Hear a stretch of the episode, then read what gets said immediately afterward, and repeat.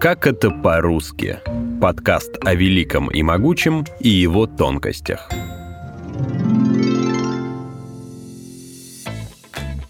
Маяковский писал про ораву быкомордую и про цветы, которые должны были исповлиниться.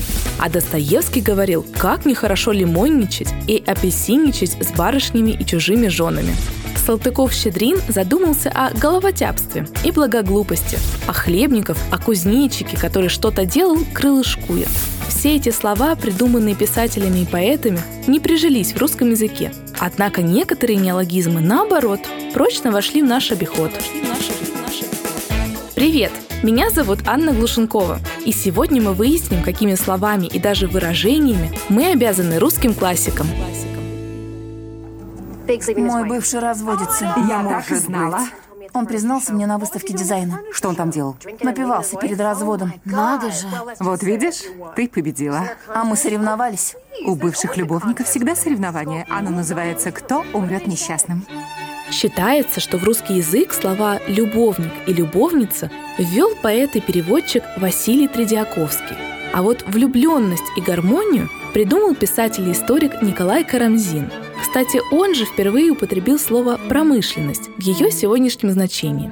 Да, слово «промышленник» и «промышлять» существовали и до Карамзина, но использовались только в отношении охотников. Еще Карамзину иногда приписывают прилагательное «трогательный», но здесь есть неточность. На самом деле его придумал поэт Александр Сумароков. О словах, придуманных писателями и поэтами, я поговорила с филологом, доцентом РУДН Татьяной Кореньковой – когда он впервые употребил это слово «трогательный», он был осмен современниками. Почему? Да потому что в первый раз он употребил это слово в трагедии «Гамлет». Эта трагедия была написана им в 1748 году. Создал он ее по мотивам Шекспира. И там о Гертруде он говорит «И на супружню смерть не тронута взирала». То есть, э, конечно, здесь он желал сказать вот это «не тронуто» в значении вот бездушевного волнения не растроганное. Ну, а получилось то, что получилось, поэтому его и обсмеяли. И вот только с Карамзина трогательный, растрогать уже прижилось в русском языке. У некоторых слов даже есть точная дата рождения. Например, 1 января 1846 года – это день, когда Федор Достоевский впервые употребил глагол «стушеваться» в своей повести «Двойник». Правда, тогда писатель по словам «стушеваться» имел в виду незаметно уйти.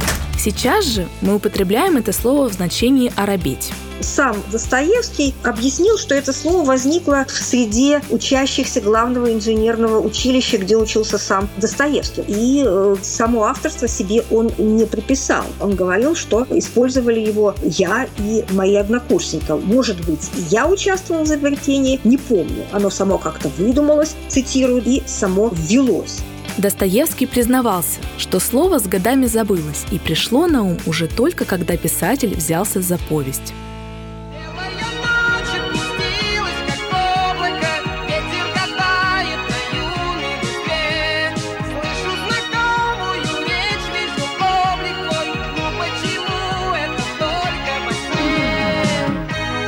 Выражение «белые ночи» тоже появилось благодаря Достоевскому. До этого их как только не называли. Радищев – светлыми, Карамзин – ясными, а Пушкин – задумчивавыми.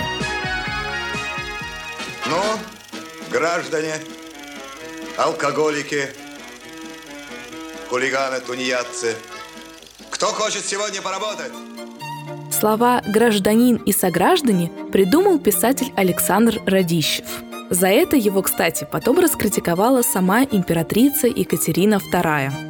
Эти слова он впервые употребил в путешествии из Петербурга в Москву в 1789 году. Ну и нам сейчас, конечно, эти слова кажутся обычными, а вот в то время слово «гражданин» уже само оно звучало ультрареволюционно. Почему? Ну, это тоже калька с французского. И, но дело в том, что, да, действительно, это слово связано вот э, с французским словом «ситуен», но есть особенность такая, да, дело в том, что неологизм неологизм «гражданин» был создан Радищевым в высокой такой стилистической форме церковно-славянизма. Да? А я напомню, что в XVIII веке слова все-таки еще делились на высокие и низкие. Вот, и поэтому в то время, в XVIII веке, в Екатерининскую эпоху, в нем явно был слышен отзвук первой, такой еще не кровопролитной, освободительной фазы французской революции. Вот, и поэтому вот эта знаменитая фраза Екатерины Великой об авторе, помните, она сказала «бунтовщик хуже Пугачева», это она сказала вот как раз о Радищеве, да, и эта фраза действительно была сказана э, в том числе и по поводу вот этого радищевского неологизма. Что такое Базаров? Хотите, я вам, дядюшка, скажу, что он, собственно, такое? Да уж делай одолжение, племянничек. Он нигилист. Как? Он нигилист? Нигилист? Это от латинского «нихиль». Ничего, сколько я могу судить. Стало быть, слово это означает человека, который... который ничего не признает? Скажи, который ничего не уважает. Который ко всему относится с критической точки зрения. Хм. И это хорошо.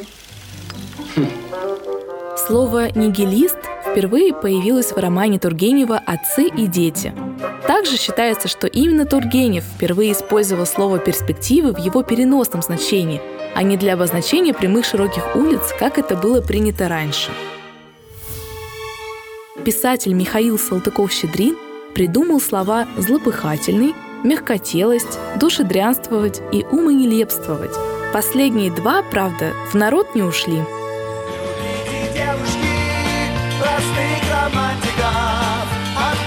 летчиков и моряков. Бросайте девушки домашних мальчиков, не стоит им дарить свою любовь.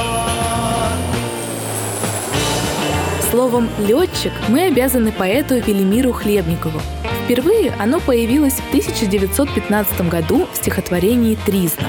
Прежде людей этой профессии называли авиаторами или пилотами. А вот авиационный термин «самолет» считается, что ввел в обиход поэт Игорь Северянин. Конечно, это слово существовало и до Северянина. Например, в русских сказках говорится о ковре-самолете. Но считается, что летательные аппараты до Северянина так никто не называл. Кстати, слово «бездарь» тоже придумал северянин. Голосовать против. Конечно, это ни к чему бы не привело. Но я бы не чувствовал себя так мерзко. Испугался. Два гаража на одну семью. Ладно, не мучайся. Совесть сегодня не в моде. К сожалению. Да, нам, интеллигентам, свойственно делать пакость, а потом долго-долго себя терзать. Крестным отцом интеллигенции называют писателя-журналиста Петра Бабарыкина – в середине XIX века он впервые стал употреблять это слово для определения лиц высокой умственной и этической культуры. Из русского слово «интеллигенция» перешло в европейские языки, но до сих пор считается на Западе специфически русским явлением. Интеллигент несчастный! Выучили вас на свою голову! Словотворчеством занимались и в советское время – Считается, что фантаст Александр Казанцев первым в литературе употребил слово «инопланетянин». Случилось это в повести «Планета бурь». До Казанцева жителей других планет в русской литературе называли инопланетчиками.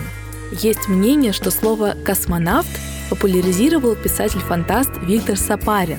Он использовал его в 1950 году в повести «Новая планета».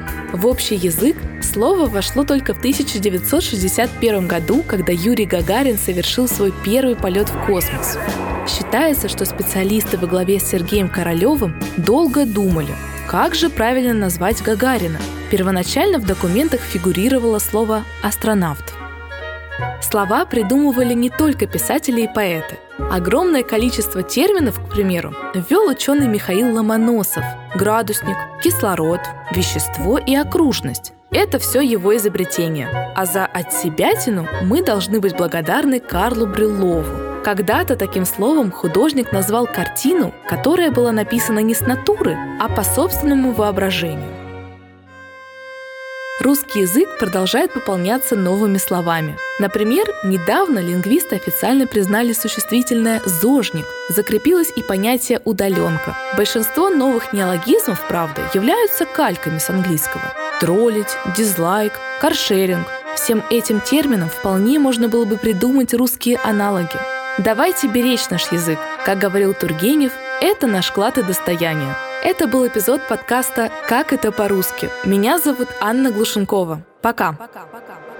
Добро пожаловать в самый обычный лес Немного хвои, в меру грибов и ягод есть ручей. Он не вызовет особенный интерес Если только для прогулок или прочих мелочей. То не точно, ведь люди здесь нечастые гости. Дороги еле намечены где-то среди болот. Буксует машина кусты, эмаль царапают словно гвозди. Хмурые дачники мчат обратно к себе в огород. Тем временем тут свои законы у зверей, птиц и рыбок. В пищевой цепочке нет места для аномалий. Флора и фауна функционируют без ошибок. Много лет ревут медведи, волки воют и так далее. Никто не ждал беды, ибо не было слова беда Не было языка как такового, инстинкты одни Но вот однажды произошла, казалось бы, ерунда. Появились они, слова-паразиты Слова-паразиты